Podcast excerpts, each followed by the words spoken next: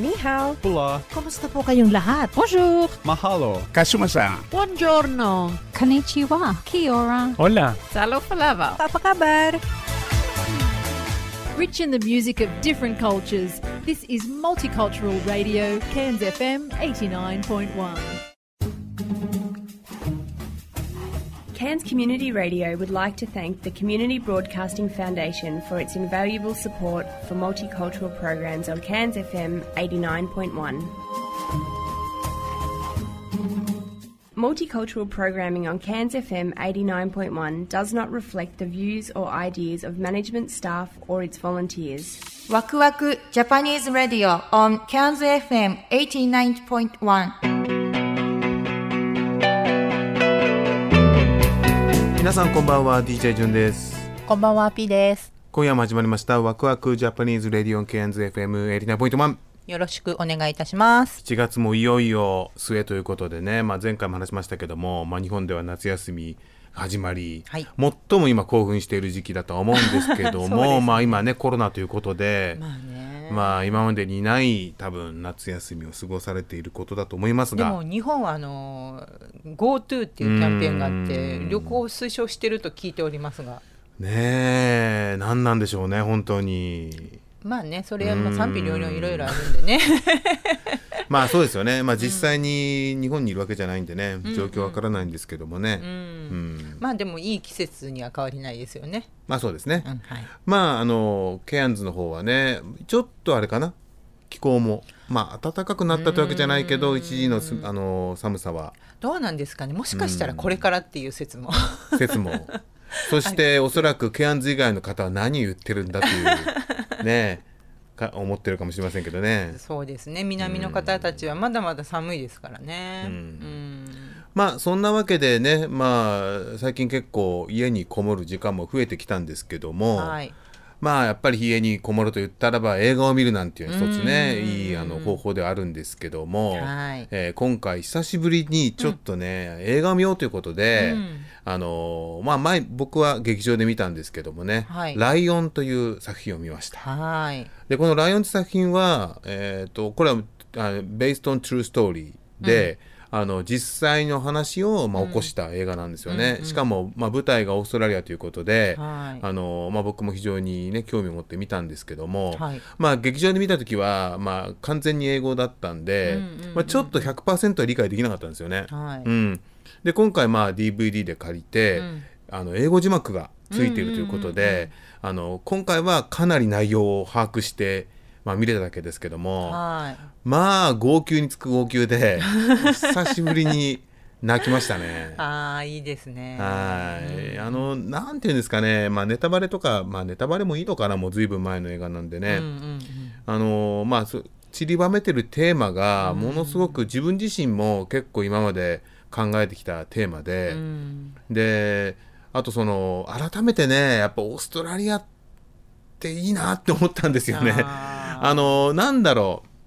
う、まあ、そこに登場する、まあ、この話っていうのは、まあ、知らない方のために簡単にあの簡単に簡単に言いますけども、うん、あのインドのあるね本当に田舎に住んでいる男の子が本当ひょんなことからあの迷子になっちゃって、うん、でその迷子の次元がすごくて迷子、まあ、お兄ちゃんとね一緒にあのこっそり抜け出てあのついていったと時にあのなんか眠いとかだだこねて、もうそんなに言うんだったらお前ここにいろって言って待ってる間にお兄ちゃんが、まああのね、なんか仕事がなんか行っちゃって、であの起きたお兄ちゃんがいないと、うん、それで不安になって寒いからっていうんで電車の中で寝ちゃって、その電車が発車しちゃうっていうところが始まるわけですよね、はいはいはいはい、でそれがもうもうせんろっぴゃくキロってところまで行っちゃうっていう信じらんないような、もうこれ事実なんで、うん、すごいですよね。でも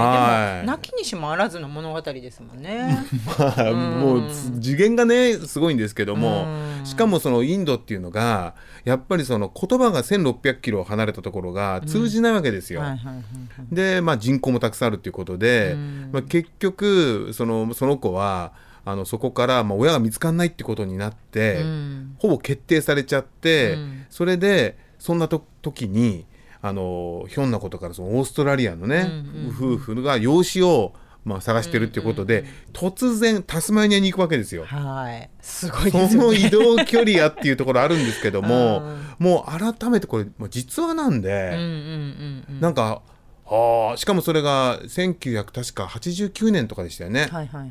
せんきゅうひゃくきゅうじゅうねんぐらい割と結構最近なんですよ、うんうんまあ、割とっていうのも変ですけども、うんうんうんまあ、確実に僕が、まあ、当時高校生ぐらいですかね、うん、高校まあそのぐらいですよ。自分が高校ぐらいの時にこんなドラマがあったんだなとか思ったりしたわけですよね、はい、本当に漫画、まあ、映画、まあ、映画なん、映画になったわけですけども映画みたいな話だなと思ってでそこからね、まあ、彼は本当にまだあれさんさい以下ですよね。多分にさいとかにさいってことはないですよね。歩いてたからね、うん、あそうか歩いてたからっていうか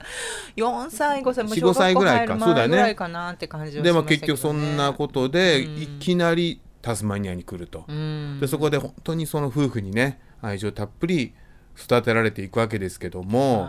でそれが突然急遽ポーンって大学生に行くわけですよね、うん、いきなりにじゅうねんごですよね、いきなりにじゅうねんごになって行くわけですけど、まあ、そこで、うん、あのまあそこでなんだメルボルンの学校に入ると、うん、それでメルボルンの学校でいろんなまあ友達とかと会話していく中で、うん、なんか自分のそのもともと俺ってどうだったんだっけっていう問いが始まるわけですよね、はいはいはい、そこからおそらく封印してたと思うんですよ彼は。それまでのことをね、うんうん、あのまあ小さかったから記憶もあやふやだったし、うん、今やねこうやって愛してくれる両親がいるから、うん、もう僕はこの両親と生きていこうって思ったかわからないけど、うんうん、そこでなんかそのかつての過去を言うのがもしかしたら両親が悲しむかもしれないんだけどいろんな多分思いがあるんだけど、うん、そこは説明されてないんですよね映画では、ねそうですよねうんうん、でもそれが見ていくとあの同時並行列的になんか考えさせる映画で、うんうんうん、あ多分この子はあの過去のことを言う、言うと今の育て親が悲しむんじゃないかっていうことを配慮がある、うんうん、しかもまあその次の年かにねんごにもう一人養子を取るんですよね、うんうんうん、あのおそらくインド、はいはいはい、まあそう言ってなかったのよ、ね、多分同じエリアか、うん、で、でその子がなかなかに結構トラウマがある子ですごいその主人公は割と手を焼かさないタイプだったんですよね、うんうん、静かなね、ねうん、でもその次に来た子が結構なんかトラウマがあるのか結構暴れる系の子で、うんうん、まあすごく手を焼いたと。それで結構その育て屋のお母さんも夜中一人泣いてるシーンがあってでそこシーンいろいろあるわけですよね、うんうんうん、だからそういういろんなそのあののを経て、うんまあ、にじゅうねんごの彼がたどり着いたその考え方っていうのがやっぱりお母さんを悲し育て親のお母さんを悲しませたくないっていう思いが強すぎて、うん、その自分の過去をあまりこう探らないでおいていた、うんうんうん、ところがやっぱりこうなんだろうそこが引っかかってるじゃないけど、うんうん、そこに対峙する映画なんですよねあれはきっとね、うんうん、そうですよね。まあそれで始まっていっていくわけですけども、うん、本当にその、まあ、僕自身もねいろいろその養子というものがすごく一つテーマとしてあって、うんうん、でその僕が今までそのあのシドニーでね知り合ったあのカップルがやっぱ養子を取ったんですよね、うんうんうん、で彼らは、えー、とやっぱふたり取ったんですよ、うん、だふたり取るっていうのは何かこう養子を取る時の何かこう取り決めなのかなんかわからないけどしかも同じエリアなんですよね、うん、でそのカップルはねコリアの男の子を、うん、あの最初養子に取って、うん、でまたコリアから取ったんですよね、うんうんうんうんでそういうのを思い出して、うん、その養子あ養子かっていうね、うんうんうん、なんかちょっと新鮮というか、うんうんまあまあ、そのオーストラリアのカップルっていうのはいわゆる、まあ、白人というかね、うんうんうんうん、あのカップルだったんですけども、はい、そのアジアの養子なんだっていう話、うんうん、で僕はまあ途中まで成長を見てたんですけどもね本当に愛情たっぷりあの育てていたし、うん、でも見えないわけですよね。だっていろいろあったと思うんですよその文化的な違いとか、まあねうん、そういうのは全く僕は知らないけど、うん、もう今は本当にもう随分大きくなったと思うんだよねもう多分、うんうん、なんだろうこの間もちょっとフェイスブックで見たんだけどもう、うん、もう随分大人になっちゃってもうはたち超えた成人ですか。はたちまでどういやそこまでいってないと思うけどね、うん、にせんろくねんぐらいに養子に取ったから、うん、じゅうよんとかじゅうごぐらいよね多分ね、うんうんうん、まあでもゼロさいでじゃないですよね多分あでももう本当赤ちゃんだったよ、うん喋れないぐらいもう本当に赤ちゃんだからいっさいとかにさいぐらいだったから、うんうん、高校卒業したぐらいですかね、うんねというわけでね、うんうん、これ以上言っちゃったらもう結末言っちゃうんでこの辺にしますけどもねということで皆さんね、もしこれいい回ね、あの図書館で無料で借りれますから、無料で借りれるんですよね。本当にありがとうですよね。本当にそうです、はい、ということで、うん、もし機会があったらば、うん、ライオンというタイトルなのでね、うん、あの見てみてください、はい、というわけで今週のラインナップを、はい、今週のラインナップですね。今週はですね、えっとコモトーク復活、あコモトークおめでとうございます。はい、あと本トークカウンセリングタイムとなっております。はい、よろしかったら最後までお聞きください。ワクワクジャパニーズラディオ on Cairns エフエム エイティナイン ポイント ワン。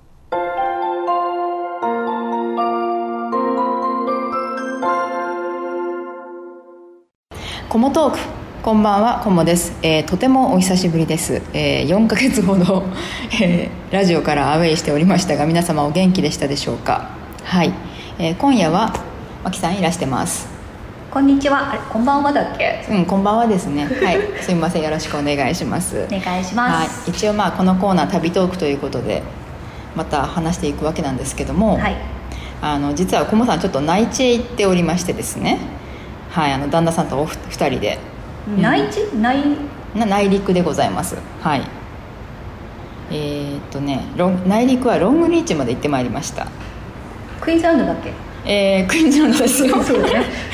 あの出らんなかったから我々クイーンズランドからね。あ、そうかそうか。そうそうそう。そうね。あ、多分でもこのなんだろう、ラジオが放映されてる時は。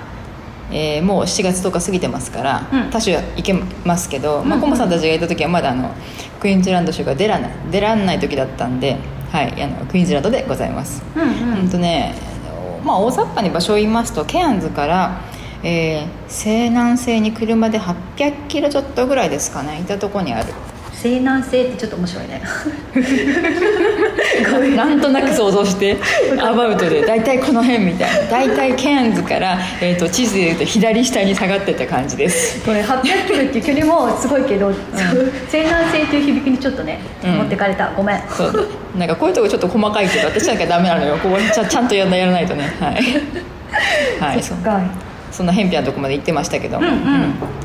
まあ、何があるかって申し上げますと、あの我らが、えー、カンタス航空の発祥の地なんでございますね、ここ、うんうん、ロングリーチで、そこにあのそのカンタス航空のミュージアムがあって、そこにえー、っとなんかそこに連発してるねいや、えー、昔ですね、オーストラリアと日本の間を飛んでたボーイングななよんなな型機が置いてあるって聞いたもんで、うん、もういても立ってもいらなくなったわけですよ、うん、すごいでしょ、このオタク根性ね、ボーイングななよんなながよくわかんない、あの一般的に言われるジャンポ機ってやつ、今からにじゅうねんぐらい前かな、もう、うん、は結構主流だったの、でっかいやつよんぱつのエンジンがついてる、うんうん、なんか私の中で飛行機っていうと あ, あの形みたいな、なんかにかいだけ見たみたいな、そうそうそうそうそう、あれが置いてあるんでございますよ。うーん、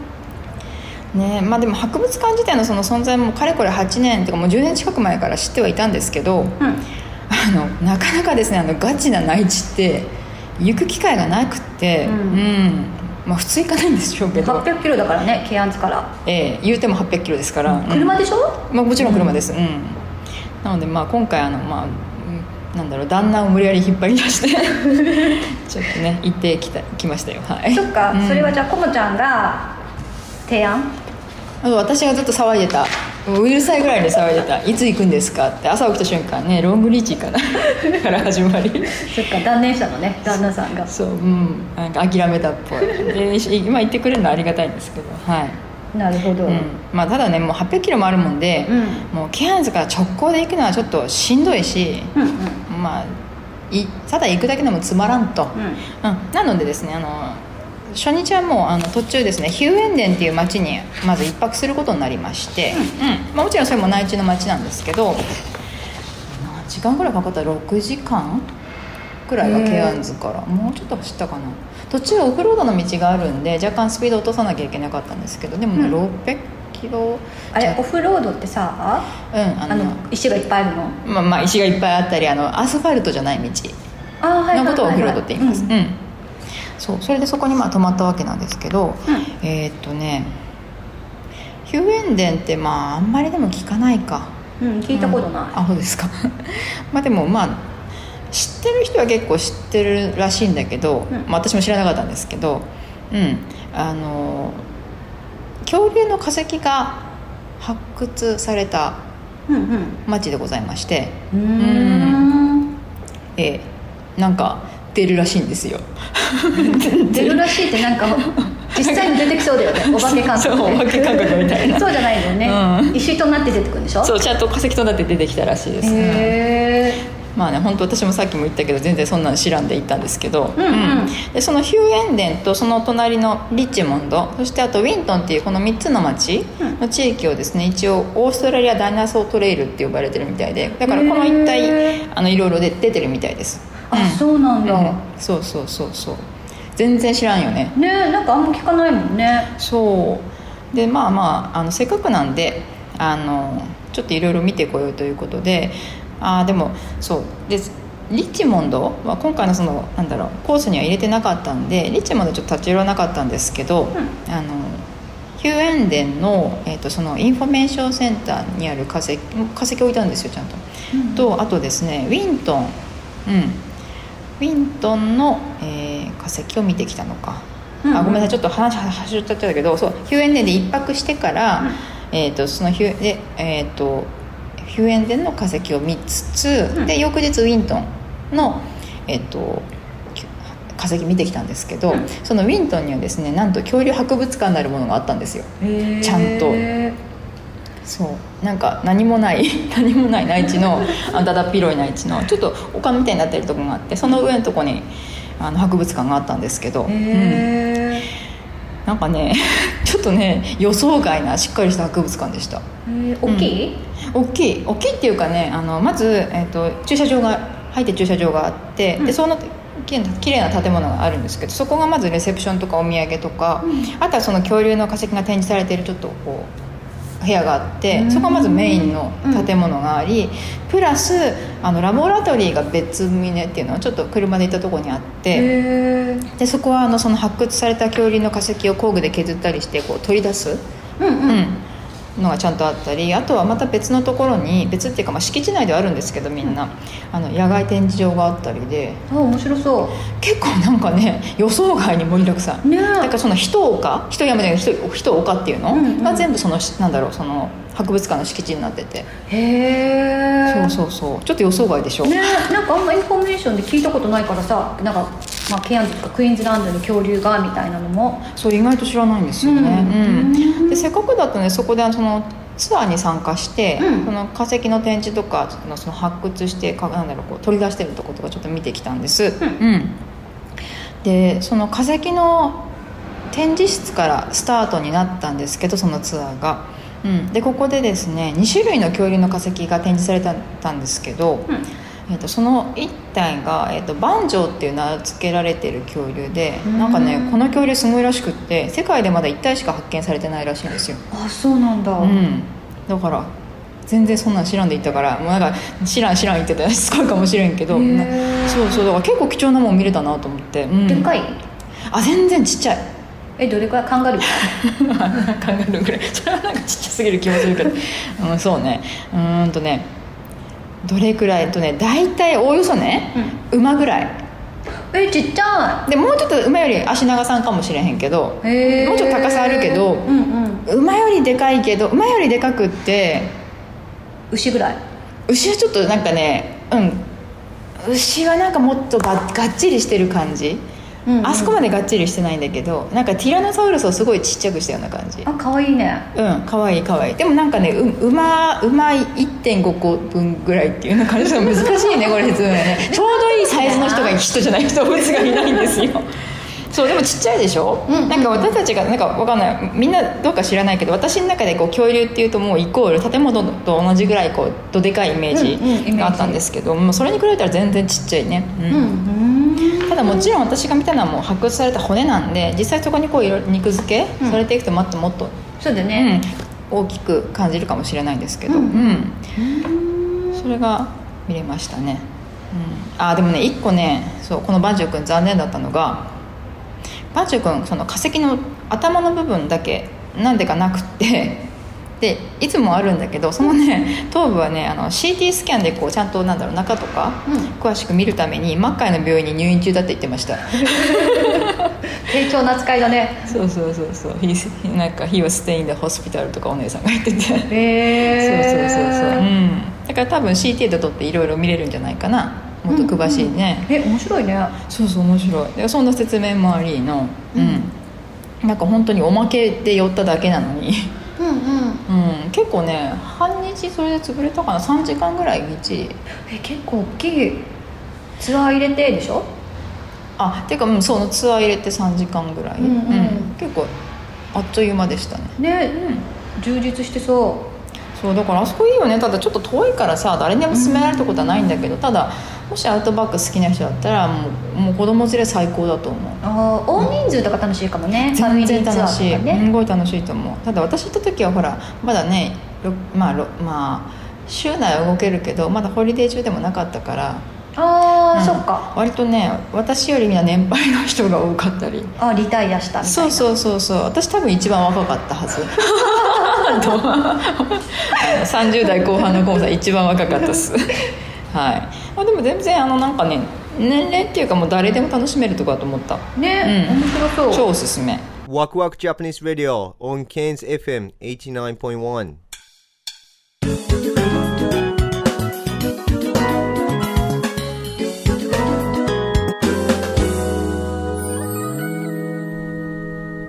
ジュンと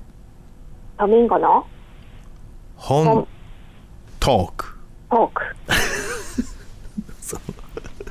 ありがとうございます。始まった始まりましたね。トークのタイミングの取り方にすごい僕は自信を感じたんですけども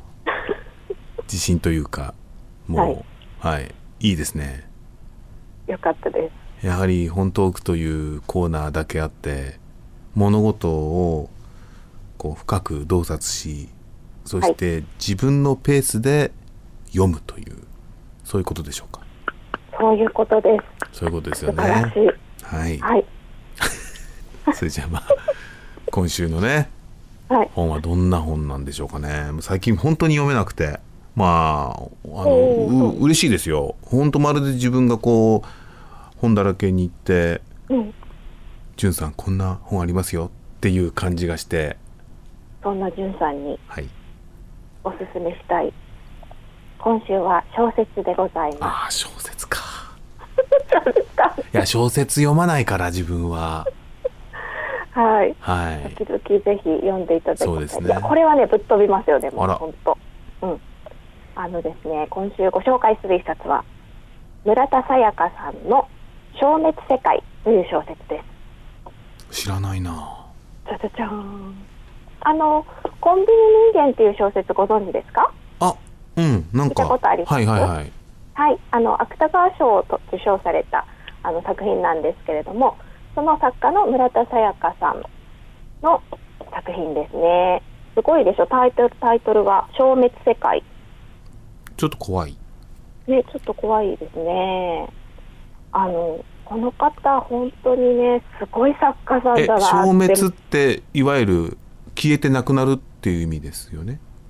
そうです、ね、そうだよね、消滅、消滅、消えて、そうだね、消えてなくなるの消滅だよね。はい、はい、消滅世界、うん、すごいね、うん、それすごいタイトルなんですよ。これまたなんか来たなっていう感じなんですけど、必ずもう本当にね深いテーマが入ってるんですよね、この方の作品って。で、描かれる世界がもうねぶっ飛んでるんですよ。本当にあの現実とはなんで今のその一般的にこう普通とされている社会をもう本当にもうなんかぐちゃぐちゃにかき混ぜてひっくり返すみたいなそういう感じのなんかねもう本当考えさせられるテーマがいっぱいあるんですけれども、えっとこの消滅世界は、えー、ある夫婦のお話なんですけれども、この夫婦が住んでる世界っていうのがえっと家族があるんですが、えっとですね、家族の中ではなんていうんです、そのふたりの間ではセックスをしないで、もしそういうことをしてしまったら近親相姦になってしまう、夫婦だからっていう世界なんですよ。ああ、そあなるほど、そ、まあ、フィクション的な設定ってことですか、つまり。はい、ちょっとなんて言うんでしょう。なるほどね。ちょっと エスエフ っぽい感じの。あ、そうかそうか、はい、ちょっと星新一的な。そうですね。ちょっと、はい、あのリアリティはあるんだけど、ちょっと一線なんかあれっていうような要素が入ってる感じですね。うん、そうなんです。ああ、なるほど。あのーうん、ね。で、でどうするかっていうと、夫婦はそれぞれあの外であのもう彼女とか彼氏とか作り放題というか、そこでなんかそれすごいな。なんかそれね、すごい設定だな。そうなんです。でそれがなんかもうあの認められていて、例えば旦那さんがそのあの彼女がいて、でそこでうまくいってなかったりすると、奥さんがどうしたの頑張りなよとか言ってサポートするような、そういう設定なんです。で、はあ、家庭っていうものはもう本当にだから夫と妻といて、そのただ安らぐスペースというか、うん、でもしふたりが子供を作りたいと思ったら、これまたね人工授精で作るんですよ。でもうなんかね、その辺の設定から、いやでもな、もうなんかその設定聞くだけで、うん、今の日本のね、あの、うん、ある意味、まあ、不倫が多いじゃないですか。まあ、それをなんかすごく痛烈に皮肉るとかいうレベルじゃなくて、なんかそれをさらに超えた違うその、ね、違う視点で書いてるよね、それね。うん、だからもう本当に何が正しくて何がダメなのみたいなのから、もう本当にこうぐちゃぐちゃっと脳みそをもうこうシャッフルされるような感じだし、すごいな、それな。視点、さ、あの前回おあのご紹介した本も視点を変えるっていう本だったじゃないですか。そうですね。うんうん。まあまあ、それとはまたちょっと違いますけれども、これもある意味この村田さんの作品読むたびに、なんかこう自分が考えてる常識っていうもの、うん、おすごくねひっくり返されるんですよね。普通にしてたことが、あ、これはあ、そっか、こういう世界があったらどうしようとか、うん、それね、あの藤子不二雄先生のね、あ、はい、短編でね、まあ、漫画なんだけど、はい、未だに忘れられないエピソードを思い出しますよね。あ、教えてほしいです。それはね、あの、うん、性と食が入れ替わっちゃってる世界なんですよ。あ、でそれも突然あれって違和感を感じたら、うん、今まで自分はこう思ってたことは逆になってるよっていうのを精神科医に相談する話なんですよ。へ、でその世界は食と 性, 性の感覚が真逆になってるわけ、はい、でそれを精神科医が説明していくわけよ。いやおかしくないですよって、うんうん、でもいや僕はね、例えば性のことを、例えば子供に絵本を見せようと思ったら、絵本で思いっきりベッドシーンが描かれてるわけで、えー、びっくりしてなんだこれって言ったら、えどうしたのみたいな感じ、はい、で逆に主人公は正気なんですね。まあ、正気というか僕らのそうそう他は全部そういう世界なわけよ。食と性が逆なわけだから、食事をとるときは全部カーテンを閉めて食べるわけよね。で食事の話とかすると何言ってんのってなるわけよ。今日晩ご飯何っつったら奥さんが顔真っ赤にしてきて、うん、何考えてんのっていうわけ。えな何がみたいな。あーすごい。そうでそれで精神科医が説明するのがまた面白くて、わかりますよわかりますよ確かにおかしいですよねって言って、でも考えてみたらあの性あの食事っていうのは個人的なもの、はい、だけど性っていうのは相手あってのもので非常に社会的なものですっていう。なるほど、うん、でも確かに実は私ねっつって食事をみんなで食べるっていう癖があるんですよとか。いやーそれはその食事この人違うみたいなわかりますよそういう趣味があるのわかりますよって言って、いやそういうこと言ってんじゃないよっていうのがあって、えー、でもそれは僕本当小学校の時に読んだから、はい、ものすごい衝撃的だった、ね、衝撃だ、うん、だからもうそういうものあるんですよね、うん、本当ねそういうそうだ今のその小説の話を聞いたら、はい、そもそもなんつうんだろうその前提って疑わないじゃないですか、はい、僕らがこう生活してたらね。ところがある世界にそういうその元々の前提が違うところに今その小説どっちかっていうとのぞ、覗いてる感じでしょ、はい、でも藤子不二雄のその短編はそこの世界に入っちゃった話なのね、ある時ぽよってで、なんかねすごくそういう世界観に入るといろんなことが気づくってのあるよね。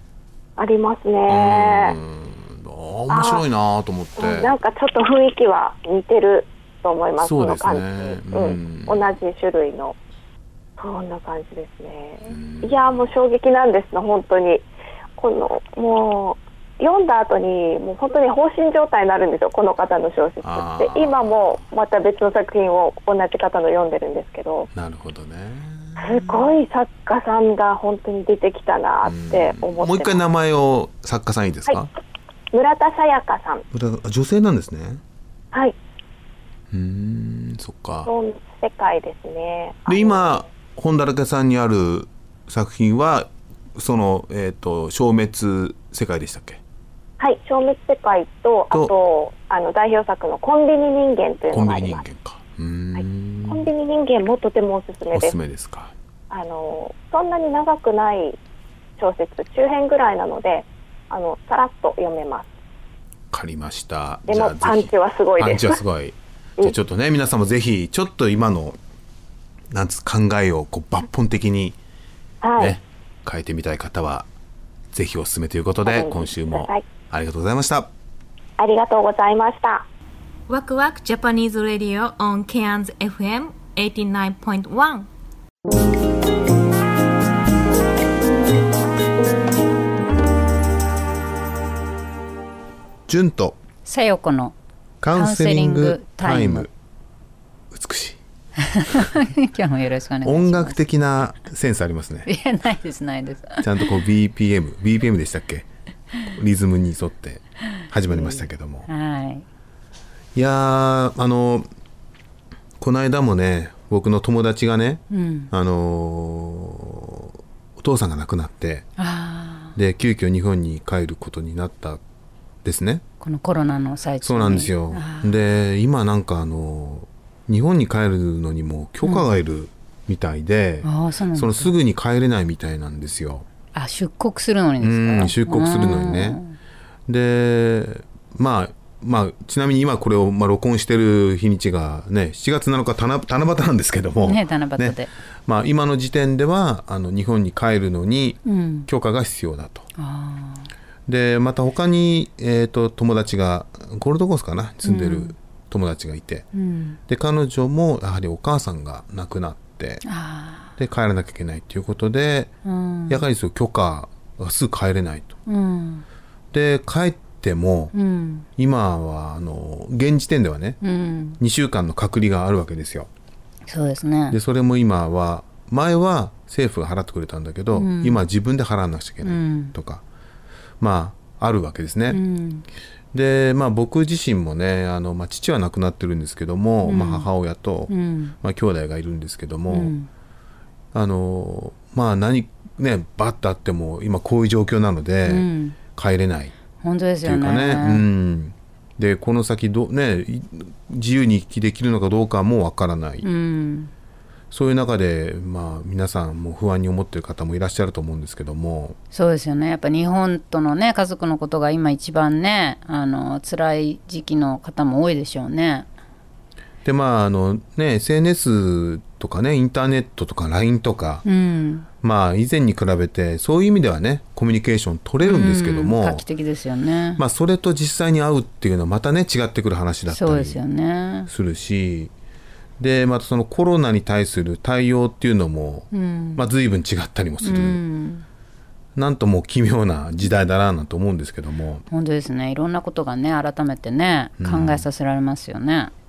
うん、例えばその声をかけるのもね、うん、やっぱりこう状況が違うわけで、うん、スッといけないっていうか、うん、なんだろう例えば大変だねって言葉にしても、うん、なんかこうね自分たちのこの今のこうケアンズの状態から見てしまうってあると思うんですよ、うん、例えばそれが日本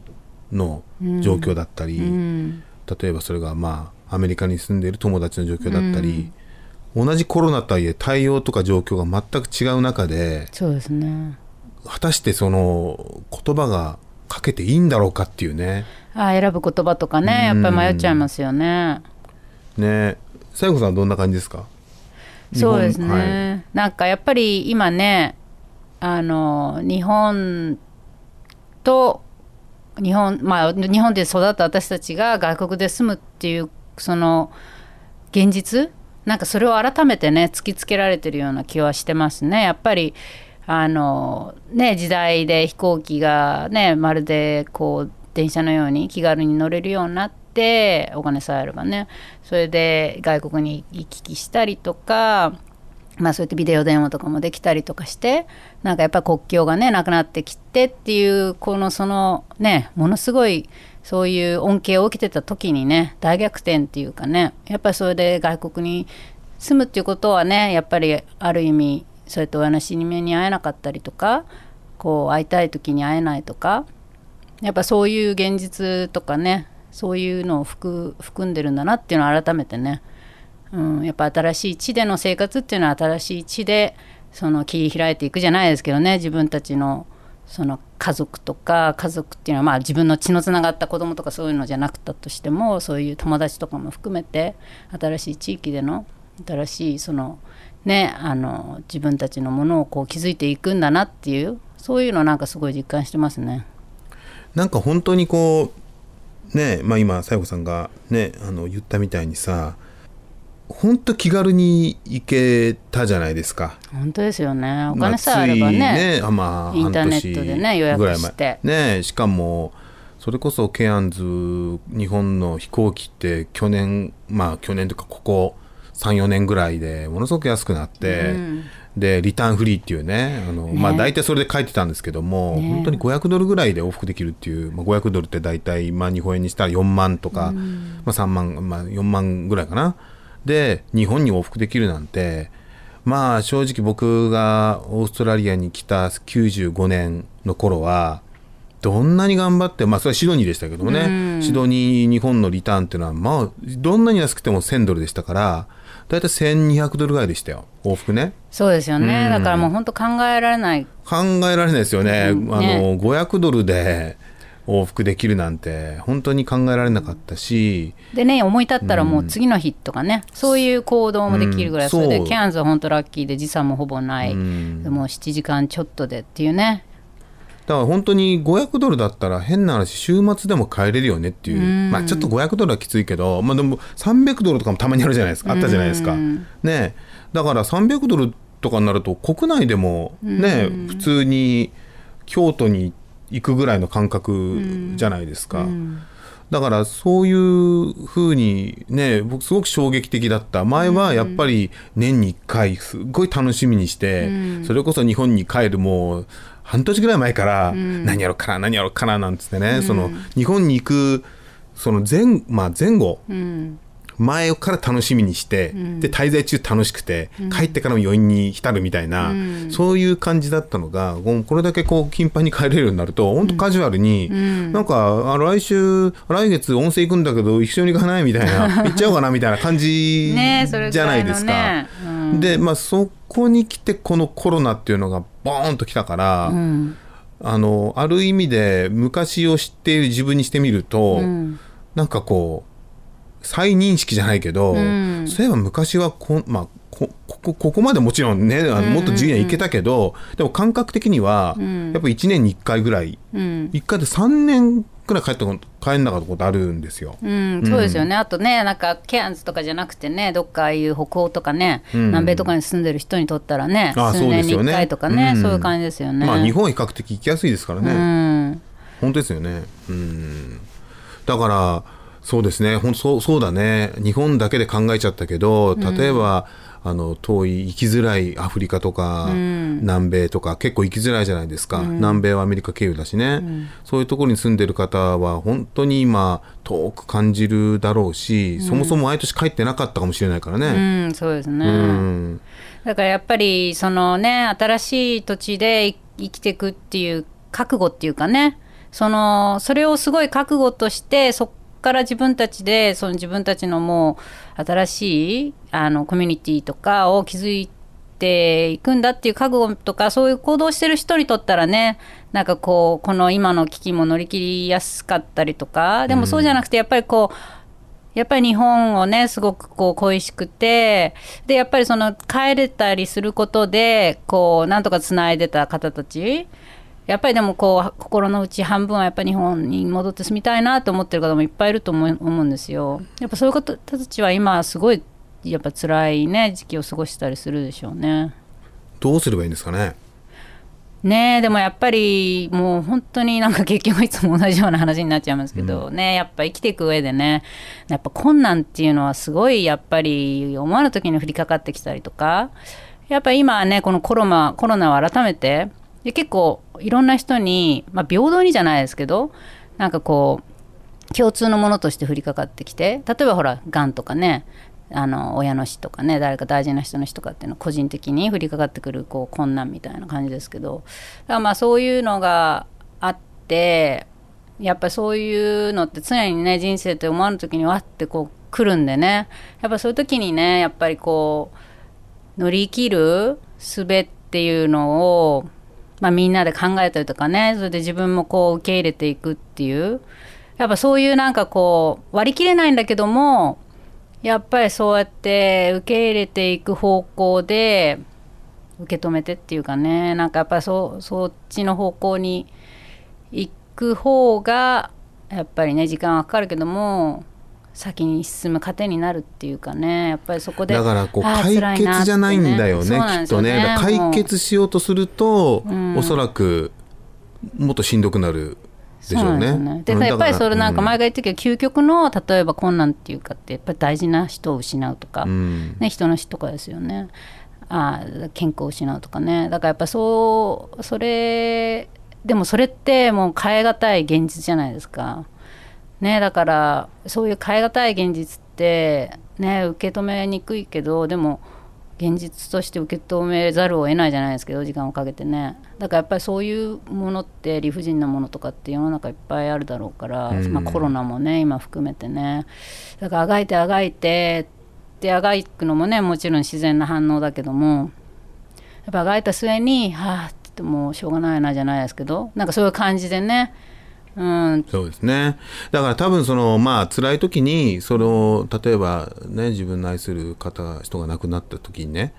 まあ、解決前のように戻り戻したいって思ったら辛いわけですよね、うん、それは叶わない。だからといってその急にね、うん、考えないしようって言ってもなかなかそれは難しい、うん、やっぱりそういう悲しい自分辛い自分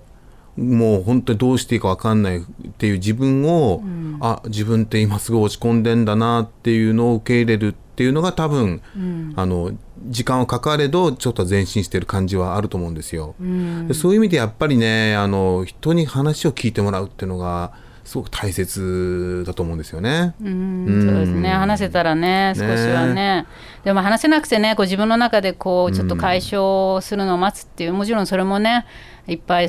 あのそういう方もいっぱいいるだろうしそれも自然のあれだろうしね、うん、でもだからなんかそうですねもう本当にそういう時はもうぜひねプロの方に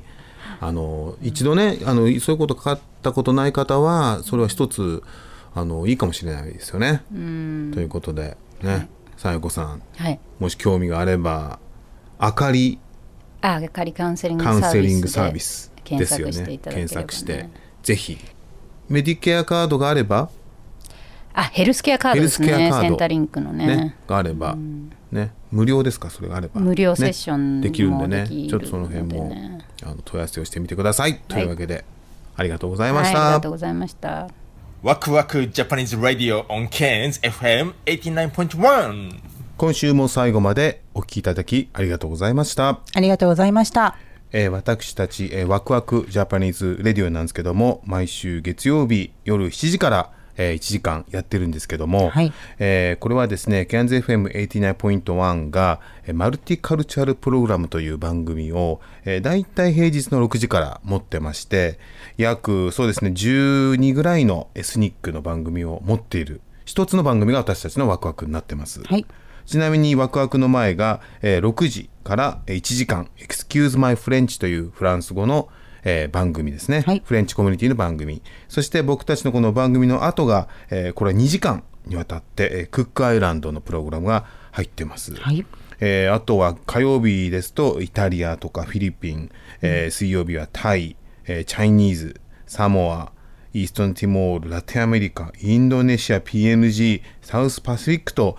えーうん、いろんなねエスニックの番組がありますんで、はい、もし興味ある方はぜひあのね、まあ、言葉はちょっとわからないかもしれませんけども、あの一部英語でね説明があったりとか、はい、やっぱ一番興味深いのがその国々の音楽が聴けるので、あのねぜひ聴いてみてください。で、みんな、えー、このエスニックプログラムは全員、えー、ボランティアでやってますんで、あの、まあ、それぞれのねコミュニティがあの今後続くためにもこの番組が、えー、続けられるように皆さんサポートよろしくお願いします。お願いします。Thank you for listening to Waku Waku Japanese Radio on Cairns F M eighty-nine point one.